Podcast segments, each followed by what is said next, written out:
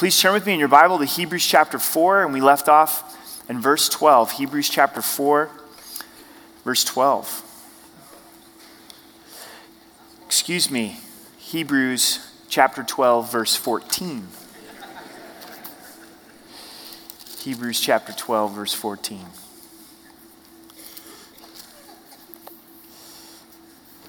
It's good. You guys are holding me accountable. Let's pray together. Father, we thank you for your word, and we're desiring to be fed by you. We've come this morning to draw near to you, to hear your word. Lord, I thank you for the body of Christ and the fact that you've joined us together. You know us personally, you know us individually. As we look at this area of bitterness in our lives, we give you room to speak to us. We welcome you, Holy Spirit. We know that we need you to lead us and to guide us into all truth. In Jesus' name, amen. Hebrews chapter 12 has a real theme. I've been going through this chapter at a snail's pace. This is my third message in this chapter. I want to give you a quick review. It begins with that we're encouraged to run our race with our eyes fixed upon Jesus Christ. God wants us running. If you remember last week, one of the things that God does is He chastens us, He corrects us, He disciplines us so that we can run more effectively. And as we get into the second half of this chapter and finish out this chapter this morning, we really have a definition of the path that we're to be running on. There's two things. The first is to have peace in relationships, to pursue peace. And then the second thing is to relate to God through His grace. And both are very important as we run this race with the Lord. So let's begin in verse 14. Pursue peace with all people and holiness. Without such, no one will see the Lord. Notice what it doesn't say. It doesn't say, pursue peace with people you like, people you get along with, people that treat you nice and respect you. It says, pursue peace with all people. If you go back just a, a, prior verse, you'll see that God says, make your path straight or make a level path to, to run on. And a straight path and a level path involves peace in human relationships. We can run more effectively when we have peace with God and we have peace with one another. But many times, in order to achieve this peace, we have to pursue it. We have to go after it. And this word means to seek, to, to put in effort. When a relationship starts to fall apart, what do you do? Do you flee? Do you run away? Do you fight? We all tend to have a normal response, but do we have a, a godly response? And this morning, I would encourage you to commit to pursue peace in relationship, as much as depends upon you to live at peace with all men. Notice that it says, and holiness. So, as we pursue peace, we're also pursuing holiness. We're applying our relationship with God to also our human relationships. And then it says, without which no one will see the Lord. This is interesting to me because the way that we relate to one another will affect the way that we see God. Because many times when we go through this process of being a peacemaker, remember Jesus taught us, Blessed are the peacemakers, for they shall be called the sons of God. As we enter into this process, a lot of times we start to understand all that God has done for us, all that Jesus has accomplished on the cross in order for us to have peace with God. You get wronged, you wrong someone else, and then you work through this hard work of having peace in a relationship, and you're going to see the Lord in a greater way. So it's not just about the human relationship. It's not just about the person that you have a disagreement with. It's ultimately an opportunity to see God in a greater way. And don't you want to see God in a greater way? Isn't that your heart to say, God, I want to have a greater knowledge and understanding of who you are? In verse 15, looking carefully lest anyone fall short of the grace of God, lest any root of bitterness spring up, cause trouble, and by this many become defiled. God says to look carefully. That means we're to examine our hearts. Here we are on this journey, on this race. And what are some things that could trip us up? One of them is the root of bitterness. So God says, examine your heart to see if you have this small root of bitterness that has come inside of you. I think that one of the most dangerous ground that we're in spiritually is when we get hurt, when we get offended, when we get sinned against. If we're not careful to forgive, then what happens? Bitterness enters in.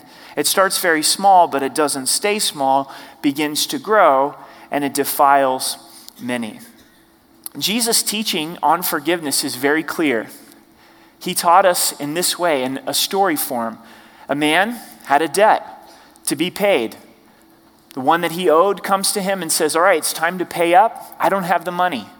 All right, so your wife, your kids, they're going to be sold as slaves. You're going to be put in jail. This man begins to beg, Please forgive my debt. Could you imagine your wife and kids being slaves, being in prison? I don't have any money. Please forgive me. Mercy and grace, he's forgiven totally, completely. All the debt is paid. Wouldn't that be nice if some of the credit cards work that way? Student loans work that way? home mortgage work that way? It'd be wonderful, wouldn't it? Hey, it's all, it's all paid for. This man who is then forgiven, he goes and sees someone who owes him a small amount of money.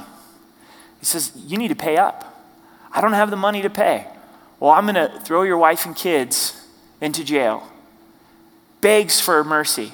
But instead of extending the grace and the mercy that he'd received, he sticks it to him and ultimately then throws this man in prison that owes him money. The guy that forgave him hears about it and he's upset, rightly so, saying, Look, it doesn't work this way. I extended you so much grace, I extended you so much forgiveness. Why have you not then given this to someone who owed you just a little bit? I have to extend what I've so freely received. And this is what I found in my life. Maybe you've found it in your life as well. Is grace and forgiveness is great in my own life, but it's hard to extend to others. I enjoy it from the Lord. I'm thankful for it from the Lord, but I can have a difficult time giving it to someone else. And we need to be reminded of all that God has forgiven us. Think about it for just a moment. All we need is one week of material. We don't even have to go to our whole entire lives. Just this week, what has God forgiven you of and me of? Then it's totally unjust it's totally not right for me then to not extend that to someone else. They're not even in the same category. All that God has forgiven me, then to extend it to someone else. This is the way that God puts it in Ephesians 4:32. He says, "Be kind, tender-hearted, forgiving one another, even as God in Christ forgave you." The Father forgave me because of Christ. It wasn't because of me. And so then I can extend this forgiveness to others based on who Christ is and who Jesus is. Notice what happens if we choose not to forgive. What does verse 15 tell us? Look closely. It says, It springs up, it causes trouble, and by this many become defiled. Bitterness never stays inside of your own heart, it extends to others. It's one of the most toxic things that can happen to a church not a church building. The building's not the church, it's one another. And if we get offended at another brother or sister in Christ and we get bitter and we choose not to forgive, we choose not to extend that forgiveness, it becomes a very toxic environment. It's the most dangerous thing that can happen in a marriage bitterness. Your spouse offends you, they hurt you, they treat you wrongly, Forgiveness is not extended, and then there's this wall that is built up, and you're committed to your marriage, but you're living as separate roommates. It's very damaging in our relationship with our kids, that root of bitterness. It's damaging in our relationship with our parents. It's damaging in every relationship possible. It never stays, it causes so much trouble. I think every soul knows the damage of bitterness. Man, I've had seasons in my life where I've been bitter and it affected me in a profound way. I think you can look back at your life and go, man, I, I remember a time when I, when I was bitter.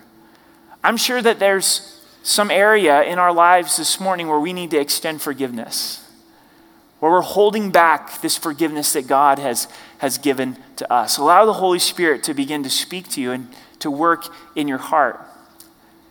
It's never a choice of feelings, it's always a decision of obedience based on the will. If you wait to forgive because you feel like it, like, oh, I got the warm fuzzies with forgiveness, I just feel like forgiving them. You know, on really small offenses, it's pretty easy to forgive. But if someone's deeply hurt you and wronged you, you're not going to feel like forgiving. What are you going to feel like doing? Getting them back, wanting revenge. So it's a choice of obedience. Catch this if you change your mind, God will change your heart. But if you don't change your mind, God won't change your heart. You choose this morning to say, I'm going to forgive because God has forgiven me, and the Lord begins to work in your heart. Choose to forgive, choose to pray for that person. That is so difficult to do. That's been difficult for me to do in the past. All right, Lord, I'll start praying for them. God, bust their teeth in. Just, you get them, God. All right, I prayed for them. and then you start feeling convicted. I don't think that's quite what God had in mind.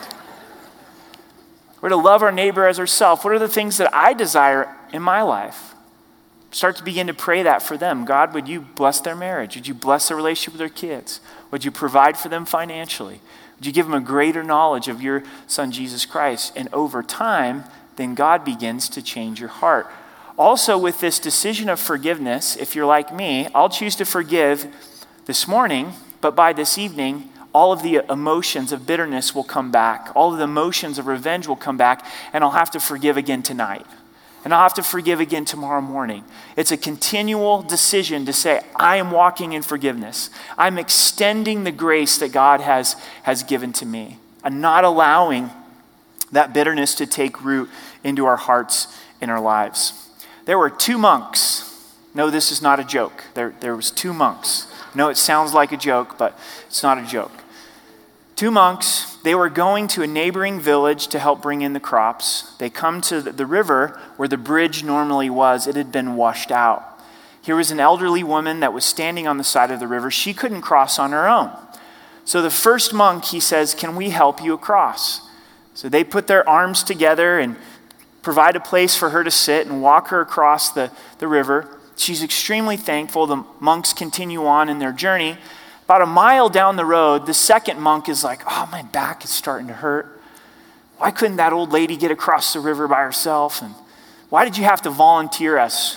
You know, I didn't want to, want to do that. The first monk's just silent. Now they're five miles down. They're five miles walking. They've walked four more miles. And at this point, the, the second monk, he's just, oh, my back. It's, it's, oh, this is just killing me. And now he's laying on the ground and moaning and crying about his back. And the first monk finally says, Do you notice I'm not complaining? Do you, why do you think I'm not, not complaining? And the first monk says, I put that woman down a long time ago, and you're still carrying her. See, and a lot of times someone has hurt us 15 years ago, 10 years ago, five months ago, five days ago, and we're still carrying it. And we know it. And the Holy Spirit's beginning to identify it in our lives. And we have a choice to make if we're going to allow God to come in and pull out that root of bitterness, to extend that forgiveness. It's such a freeing feeling to let it go, to put it into God's hands, to give forgiveness that we've so freely received from the Lord. Verse 16, we have an example of someone in Scripture who allowed bitterness to get the best of them lest there be any fornicator or profane person like Esau, who for one morsel of food sold his birthright. Jacob and Esau, twins. Esau's the older, Jacob's the younger. God gives a prophecy and says that the older will serve the younger. I believe this is when bitterness started to begin in Esau's heart as he was growing up and he was hearing this prophecy from the Lord. I have an older brother that's 22 months older than me. He's my best friend, and we are extremely competitive with one another, especially growing up. You could probably put us in the room today, and I would fight to win at all costs. It doesn't matter if it's Candyland, as now we both have young kids, or a game of basketball, or who can eat the most hamburgers, somebody's to win, right? So you can imagine Jacob and Esau growing together, and there might have been some times if Jacob was a normal brother, which he probably was, he says, Do you remember what God said? The older is going to serve the younger. That's going to be pretty cool, right? At some point, the root of bitterness got a hold of Esau's heart and his life. To eventually, he becomes a fornicator and a profane person. We don't get to the place where our person is profane where we're living in a lifestyle of sexual sin, it's, it's a process, and normally it begins with hurt. The hurt happens, we don't forgive, We get bitter, our heart becomes hard. Now all of a sudden, it's no big deal to enter into sexual sin. It's no big deal to be a profane person. It went back to bitterness in our hearts and our lives. Do you see how dangerous it is? Do you see how it causes trouble and how important it is to, to forgive? For Esau, it got to the point where he sold his birthright for bean soup. That's what Genesis tells us. Bean soup. Do you know how disgusting bean soup is? Especially split pea soup. I know it's a good use of the ham bone, but it's like, ah, yikes. You know, who, who invented this? But Jacob apparently had overcome the obstacles that just bean soup presents, and he had made some delicious bean soup. Esau was a man of the field, he loved to hunt. But Jacob, he was more a man of the kitchen. You know, he was in the kitchen cooking, and here comes Esau, and he smells this delicious soup, and he says, Oh, I will give you my birthright for that bowl of soup. He trades in a lifetime of blessing, spiritual responsibility, for just a momentary satisfaction, just a bowl of soup. How did he get to that place? Bitterness had taken a hold of him. And because bitterness had taken a hold of him, the momentary was more important than the long term view. So it's a powerful example of not allowing bitterness to get the hold of us. And just to kind of share my heart with you and be a little bit more transparent this morning is bitterness is so sneaky, so incredibly sneaky. I'd be completely lying through my teeth this morning if I would say there's not seasons where I've really struggled with bitterness. You don't even realize it. And then what happens is most people around you realize that you're bitter. You can kind of taste bitterness in someone's soul, but the person who's bitter, all they can think about is revenge. All they can think about is replaying that over and over. Jesus came to set the captives free. And you may be wrestling with an addiction to alcohol, an addiction to drugs, a temper that you can't get under control, and it very well possibly could go back to bitterness. You've been hurt. And God's saying, forgive, and you can't let it go. The pain is so immense, you go to the bottle. You're medicating yourself with the bottle. You're medicating yourself with drugs. You're medicating yourself with, with anger. You're medicating yourself with lust. And Jesus is wanting to set you free. And we came this morning thinking, oh, it's just, it's just another Sunday morning. I'm going to do church and go on my way. And God's saying, no, I, I want you to forgive. And I know some of you have been through stuff that you never should have gone through. In a human perspective, there may be a reason for bitterness. It was never God's heart that you would go through that abuse. Your, your spouse treated you in a, a terrible way. Some of you have an ex husband, an ex wife, and, you, and your soul is just so consumed with bitterness. Some of you have had children that have treated you in such a disrespectful way. Some of you, the list just goes on and on. And the pain is real. But look at what Christ did for us. Look to the degree that He's forgiven us. It's not that there's not justice. It's that we aren't the ones who bring the justice. Revenge belongs to the Lord. We put God in his proper place and we're able to forgive. Forgiveness doesn't mean necessarily restoration in relationship. Restoration in relationship happens when there's repentance, when there's a change of behavior. If someone's in the downward cycle and pattern of sin, it's going to be difficult to have a healthy relationship with them. But you want to have a heart that has forgiven so that when they do repent, you're more than ready to enter into relationship with them. We choose to forgive whether that person is repented or not. We say, God, you've forgiven me, so I'm extending that forgiveness. We continue with Esau in verse 17. For you know that afterward, when he wanted to inherit the blessing, he was rejected. For he found no place for repentance, though he sought it diligently with tears. So later on, there's this regret and this remorse, saying, Please, I want the blessing. Esau did not say, Oh God, I'm so sorry for allowing my heart to get bitter. God, I'm so sorry for all of this sin that I've entered into. I'm, I'm turning back to you. All he cared about was the consequence. All he cared about was losing the blessing. If all we care about is the consequences that have resulted from our actions, we haven't come to a place of repentance and it's just tears. And God doesn't respond to tears, He responds to a change of heart and a change of direction. 2 Corinthians 7, verse 9 and 10 says this Now I rejoice, not that you were made sorry, but that your sorrow led to repentance. For you were made sorry in a godly manner, that you might suffer loss from us in nothing. For godly sorrow produces repentance leading to salvation, not to be regretted. But the sorrow of the world produces death. The world's sorry all the time. Unbelievers are constantly sorry. They're constantly saying, I regret this and I regret that. But there's not that turning to the Lord. So there's a godly sorrow that produces repentance leading to salvation, where it's not just tears. And for Esau, it was simply tears.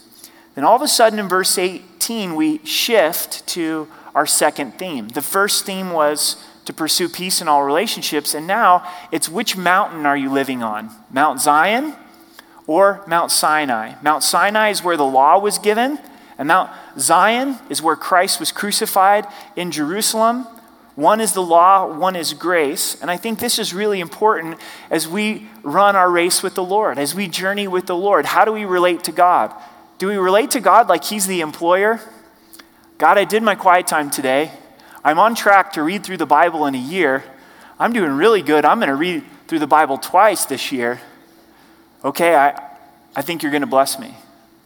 I've been working really hard at work. I've, I've been putting in more than the other guy.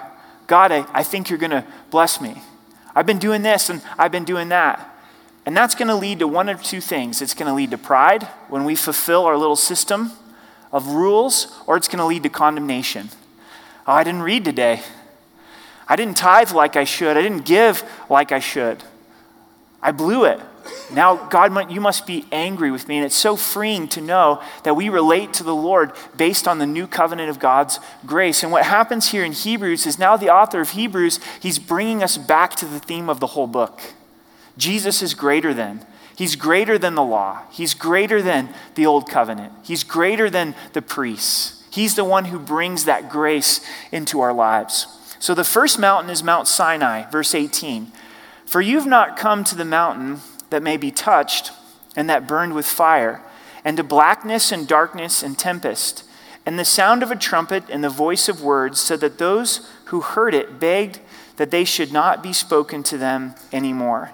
This comes from Exodus chapter 19. God gives the law. He reveals himself to the children of Israel at Mount Sinai. There's this dark cloud that's over Mount Sinai. There's fire upon the mountain. There's an earthquake, and there's also a boundary where God says, You can't cross this boundary. The only one that's allowed across and onto Mount Sinai is Moses. To the point where the boundary was so strong in verse 20, for they could not endure what was commanded. And if so, as much as beast touches the mountain, it shall be stoned or shot with an arrow. So if your cow, your sheep, your dog crossed this boundary, they were to be killed. This was a great opportunity to get rid of your dog if you didn't like your dog. now, let's be honest. Some of you are dog lovers, animal lovers, and some of you aren't. Maybe you just want to, it's time. You know what I'm saying? This is when you get the tennis ball and you just throw the tennis ball across the boundary. There goes your dog. Time to go. You know, time to, time to shoot the dog. I would never do that, but it's sure fun to talk about. sure, sure fun to think about. It's so intense here that they say, God, would you stop speaking to us? We can't handle the command. When the law was given, the very day it was given, it was broken before they even received it, and 3,000 died. The temptation for the church of Hebrews was to go back to the law, to try to relate to God through the sacrificial system, through their own works. And what God is saying to them is, You haven't come to this mountain. This isn't how you relate to me. And look at what happened with this generation. This aspect of God's holiness, did it produce transformation? Did the law produce a changed life for the children of Israel? No way. They sinned in great ways. What, what changes us, what saves us, what transforms us is the grace of God. Is there a temptation for us to go back to Mount Sinai as well? Yes, because a rule based relationship with God is attractive. Sometimes, even as a pastor, you want me to get up here and give you rules instead of giving you Jesus. Because that's easy. All right, here it is. The pastor really pounded me today. Thank you, you know. I'll come back for another spanking next week, right? You start to feel good about yourself because I did the rules. But when we're pointed to Jesus, sometimes that's not quite as attractive in, in our hearts. There is a temptation to want to go back to Mount Sinai. In verse 21, and so terrifying was the sight that Moses said, I'm exceedingly afraid and trembling. This is Deuteronomy 9, verse 19. So, so Moses is in this place of fear and trembling. If you go back and you read Deuteronomy 9, he begins to pray for the children of Israel because God was going to wipe all of them out because they had failed under the law. And God listened to the prayer of Moses. Here's the contrast. Now we come to the second mountain, Mount Zion. But you have come to Mount Zion and to the city of the living God, the heavenly Jerusalem, to an innumerable company of angels as we read through the next few verses, maybe underline or circle all the time you see the word to, T O. God's saying, You've come to all of these things. You haven't come to Mount Zion, or excuse me, Mount Sinai, but you have come to Mount Zion. Mount Zion was the hill in which Jerusalem was built upon. It's only referred to two times in the New Testament once here and once in Revelation. It also represents heaven the city of the living God, heavenly Jerusalem, the new Jerusalem. At the throne room of God, there's an innumerable company of angels. Christ died in Jerusalem on Golgotha, Mount Moriah, right outside of the temple. And through the sacrifice of Jesus Christ, we come to God's throne. The sacrifice of Christ brought us to a place that the law could never bring us. We're also brought to this large company, this company of angels that's so large you can't even number them. I can't wait to get to the throne room of God. It has captured my imagination, ultimately to see the Lord, but also this great cloud of witnesses, those that have gone before us, these angels that we can't even count. Let's contrast for just a moment Mount Sinai and Mount Zion. Mount Sinai was marked by fear and terror. Mount Zion is a place of love and forgiveness. Mount Sinai is in the desert, Mount Zion is in the city of the living God. Mount Sinai spoke of earthly things, Mount Zion speaks of heavenly things. At Mount Sinai, only Moses was allowed to draw near to God. At Mount Zion, an innumerable company, a general assembly is invited to draw near to God. What an incredible contrast. Only Moses could come into the presence of God.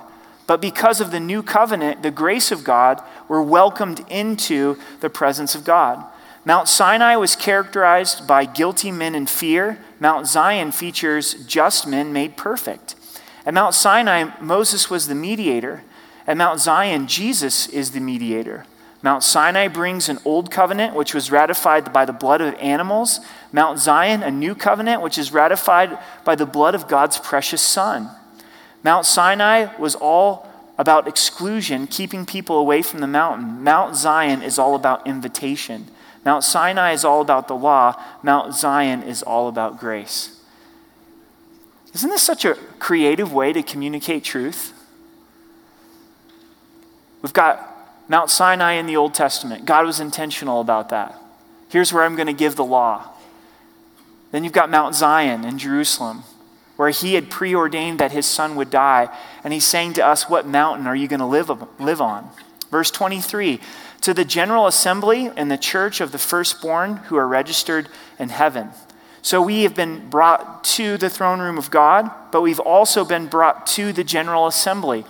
When you received Christ as your Savior, you became part of the body of Christ as a whole part of the church of the firstborn. The church means a group of people that are called out together to support a similar cause. I think of it a lot of way the way that we root for a specific sports team, right? You get that group of people and now they're gathered together for their love for this particular team. Let's just say it for the orange and blue. We live in Colorado, right? How much more so for Christ? We've been gathered together, not just this church family, not just Rocky Mountain Calvary, but all believers, where we've been gathered to the church of God, where we're following Jesus Christ and we're registered in heaven. This encouraged me this week. As we go through life, and there's the challenges of life, two things never stop laundry and groceries. Just continue. Gas always needs to be put in the car, the bills keep coming, you get sick, deal with this, deal with that, deal with my own sin, deal with sin of others. Trying to just make it through, make our way. And as we're on this journey, God says, hey, by the way, you're registered in heaven. Because of Mount Zion, because of what Jesus has done, his death and resurrection. See, God's really confident about his invitation.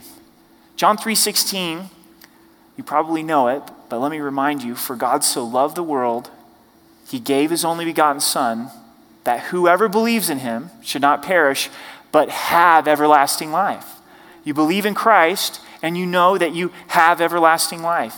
You know that your name is registered in heaven. We're brought into this theme now of God's kingdom being unshakable. The fact that our name is written in heaven is unshakable. We're also brought to God, the judge of all, to the spirits of just men made perfect.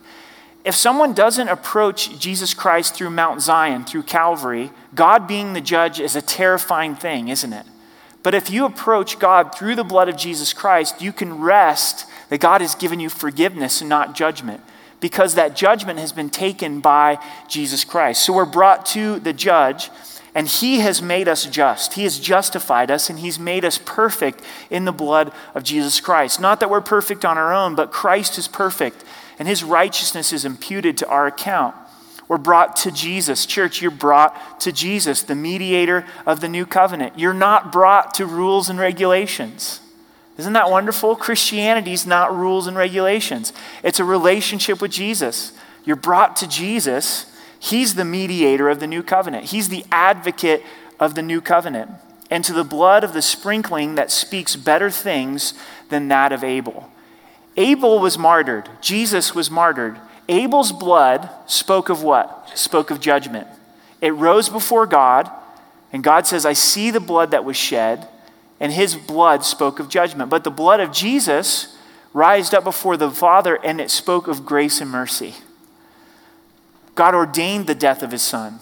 He sent his son to die upon the cross. And that's why the blood of Jesus speaks better things than that of Abel. Verse 25 See that you do not refuse him who speaks, for if they do not escape who refused him who spoke on earth, much more shall we not escape if we turn away from him who speaks from heaven. Here's the important message Jesus speaks from Mount Zion, Jesus speaks from, from Calvary. It is finished, so don't refuse him who speaks. This is the key to the book of Hebrews is the importance of remaining in the confidence of the gospel. It's really important that you believed in Christ as your Savior at the moment of your conversion and salvation, however long ago that was. But it's also important this morning that we trust Jesus Christ for our salvation, that we believe that He's God, that He died for us, and He rose again. So very simple application here in verse 25. Don't refuse Christ. Don't reject Christ, because if you reject Christ, then there's certain judgment that is going to come really press into verse 26 and 27. I think it's going to be really encouraging. Whose voice then shook the earth, but now he has promised, saying, Yet once more I shake not only the earth, but also the heaven. Now, this, yet once more, indicates the removal of those things that are being shaken, as of things that are made, that the things which cannot be shaken may remain. Going back to Mount Sinai, God shook the earth. What Hebrews is saying is God's going to shake the heavens. Why? To remove the things that can be shaken so that we'll focus on the things that can't be shaken, the things that remain. God is constantly in the business and the economy of shaking things up. Have you noticed that? My experience has been as soon as things start to get comfortable, they get comfortable for a few weeks, for a few months, God, in His love and His wisdom, says, Eric, I'm going to shake up your life a little bit. I'm going to cause things to not be comfortable anymore to get my heart back to the unshakable kingdom, to get my heart to focus on God's kingdom and the things that are eternal. How does this work out practically? Going through life, things are going good at work, you own your own business, it's growing, you're working for somebody, you're getting promotions, you're getting a few raises. All of a sudden, you lose your job. All of a sudden, your business drops off. What do we tend to then focus on? God, I thank you that heaven is not shaken by the loss of my job. God is not threatened by the fact that I just lost my job. When we hit the recession in 2008, all of a sudden the unshakable kingdom became a lot more real, didn't it? Gold prices were like 1600 an ounce. We go, oh yeah, in heaven the streets are paved with gold. We start to realize the world's economy can't affect the fact that God's kingdom is unshakable. God, in His love, will not allow us to get too comfortable. And I think it's a healthy expectation. Because if we go through life, and a lot of times we go, well, once I get to this point in life, things are going to be easy. We all set little goals. If you're in high school or college, once I get out of college, things, things are going to be set and, and things are going to be smooth. You know, once my, all my kids are out of diapers, things are going to be wonderful, right? Let's have an out of diapers party, you know, and I can't wait till, till this. And then I talk to you that have older kids, and you're like, just wait, just wait until they're teenagers. You'd go back and change a thousand diapers, you know?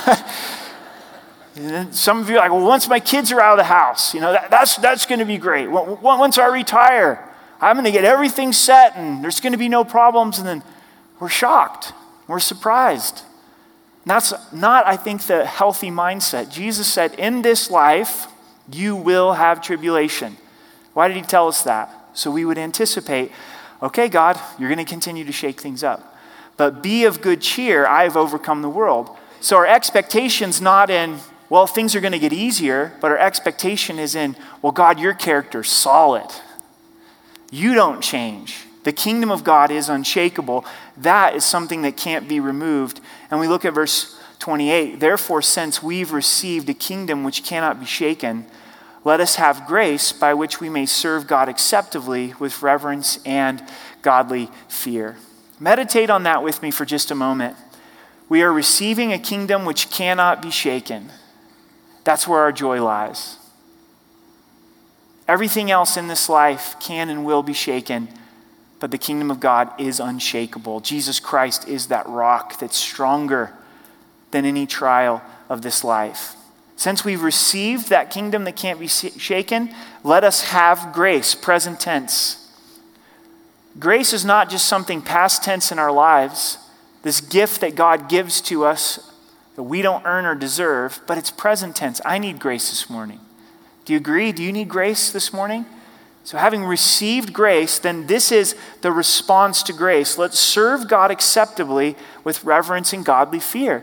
See Mount Zion, grace produces something that Mount Sinai could never produce, and that's a life that's been touched, a life that's been motivated, a life that's been changed, where we then respond to God's grace and we say, God, I want to serve you acceptably with reverence and godly fear. Think about it this way. This is Pastor Kent's analogy. I'm going to steal it from him. If you were in need of a heart transplant, let's say I needed a heart transplant. And there was a man who was my exact same age, married with four children, living life much in the same way as I am. He gets in a car accident on I 25, he dies. On his driver's license, it says yes to being a donor. I get the phone call, my cell phone rings, I always have it on because my heart's failing me. Today's the day. Go to the hospital, they take out my heart. Crazy that they can do this. Take this man's heart who's just passed away. The heart is still beating.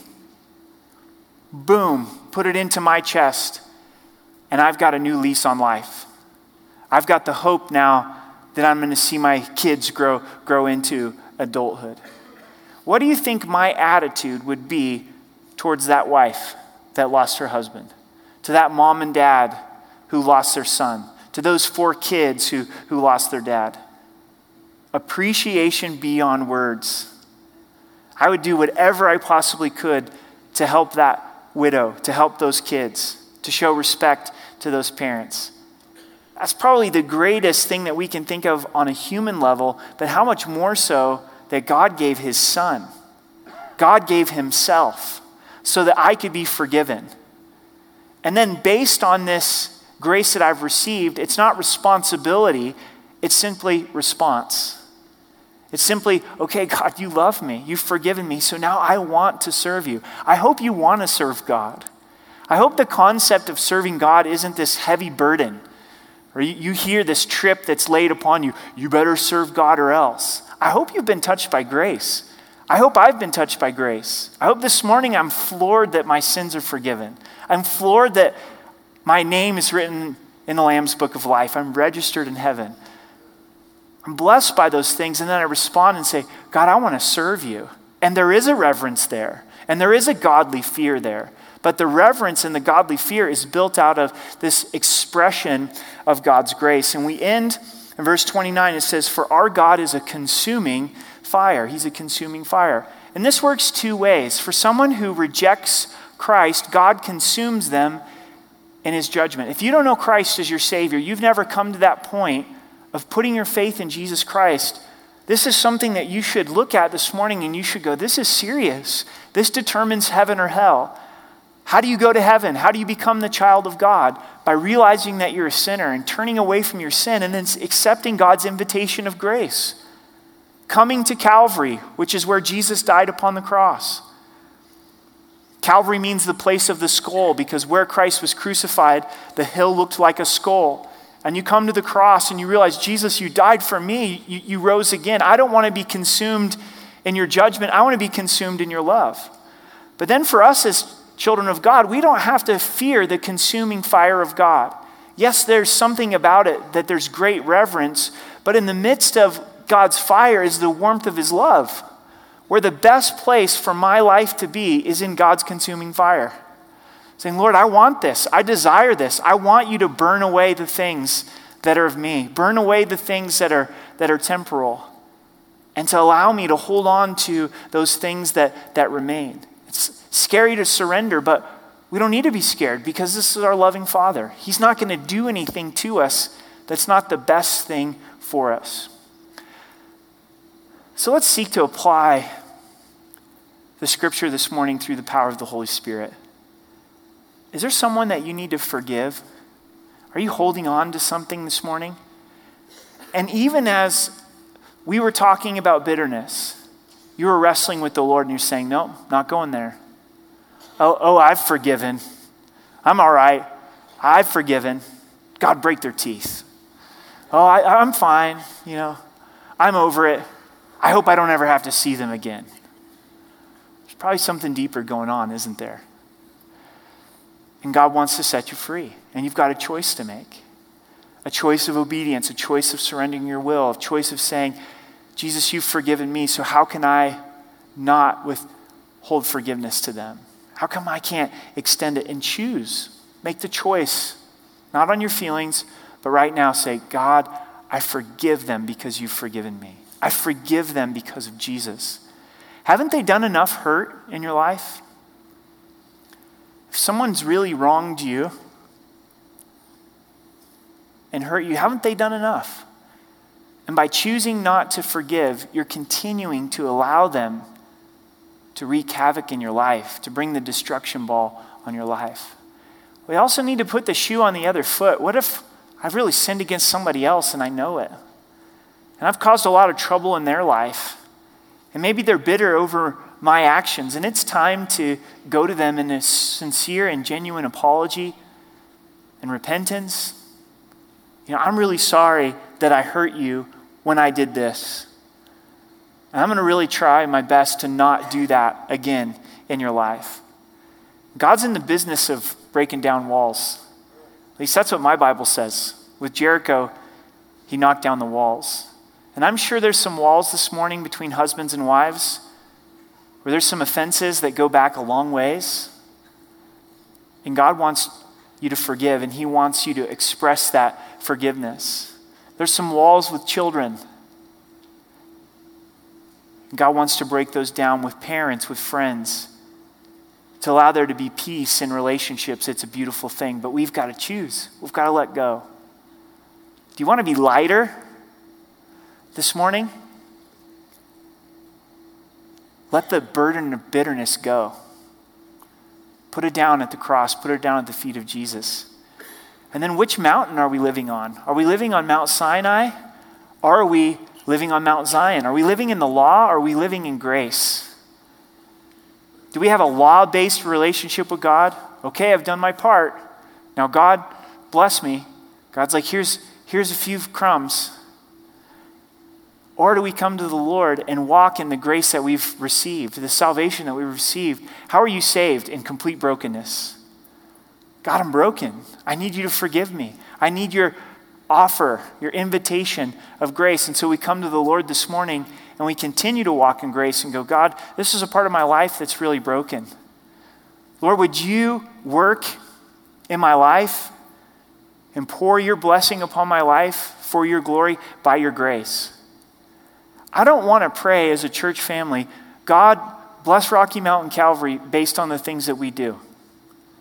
That's a scary prayer to pray. That's a scary attitude to have. I want us to have the attitude as church families God, you know us. We're sinners and we're broken. And would you move in our lives by your grace? Would you allow our, our church to be a, a testimony of your grace? And then as we are involved in the lives of people, which mountain are we taking them to?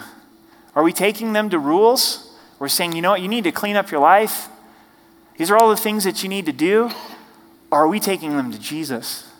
Are we taking them to the blood that's been sacrificed, their mediator? Because when they meet Jesus and the grace of God, then guess what? That's what transforms and changes. Wow, look at what Christ has done for you. Now you get to serve him.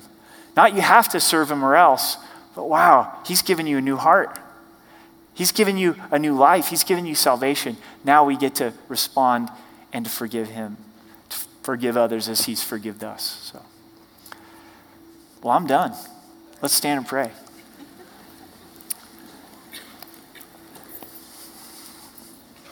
Father, as we have opened up your word, we want to apply it. We don't want to just be hearers of your word, but we want to be doers. And through the power of your Spirit, would you help us to know what it means to live at Mount Zion, to come to you, Jesus, to receive your grace, to walk in godly fear as we respond to your grace? We thank you for the unshakable kingdom that you have given to us. May you remind us of that as we do live in uncertain times. Lord, your kingdom is certain. Holy Spirit, would you show us where we're bitter? Would you, show us where we're still carrying things? May we find the joy of extending the grace that we've so freely received. God, you know hearts, you know those that haven't surrendered to you, that haven't said yes to you and received grace and salvation. We pray that today would be the day of salvation. In Jesus' name.